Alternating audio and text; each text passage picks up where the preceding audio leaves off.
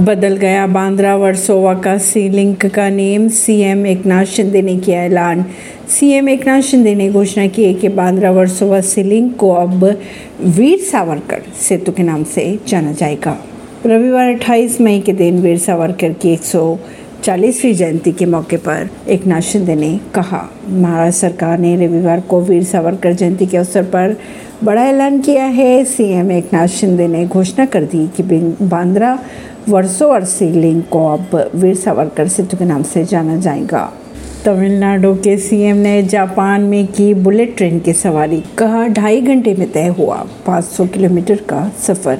तमिलनाडु के मुख्यमंत्री एम के स्टैलिन ने जापान में बुलेट ट्रेन की सवारी की, जिसकी तस्वीरें उन्होंने ट्विटर पर शेयर की। स्टेलिन ने कहा, ओसाका से टोक्यो के बीच 500 किलोमीटर का सफ़र ढाई घंटे से भी कम समय में पूरा किया।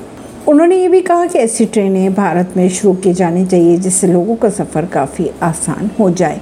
एमपी के उज्जैन में 850 करोड़ की लागत से बने महाकाल लोक में आंधी से गिरी कई मूर्तियाँ। मध्य प्रदेश के उज्जैन में तकरीबन 850 करोड़ की लागत से बने श्री महाकाल लोक में रविवार को आए तेज आंधी के कारण सप्त ऋषियों में से कुछ ऋषियों की मूर्ति नीचे गिर गई। इस हादसे में मूर्तियों के पास मौजूद कई श्रद्धालु बाल बाल बच्चे, खबरों के अगर माने तो एक मूर्ति की गर्दन टूट गई, जबकि दो मूर्तियों के हाथ टूटे बताए जा रहे हैं। ऐसी ही खबरों को जानने के लिए जुड़े रहिए जनता से रिश्ता पॉडकास्ट से। परवीन दिल्ली से।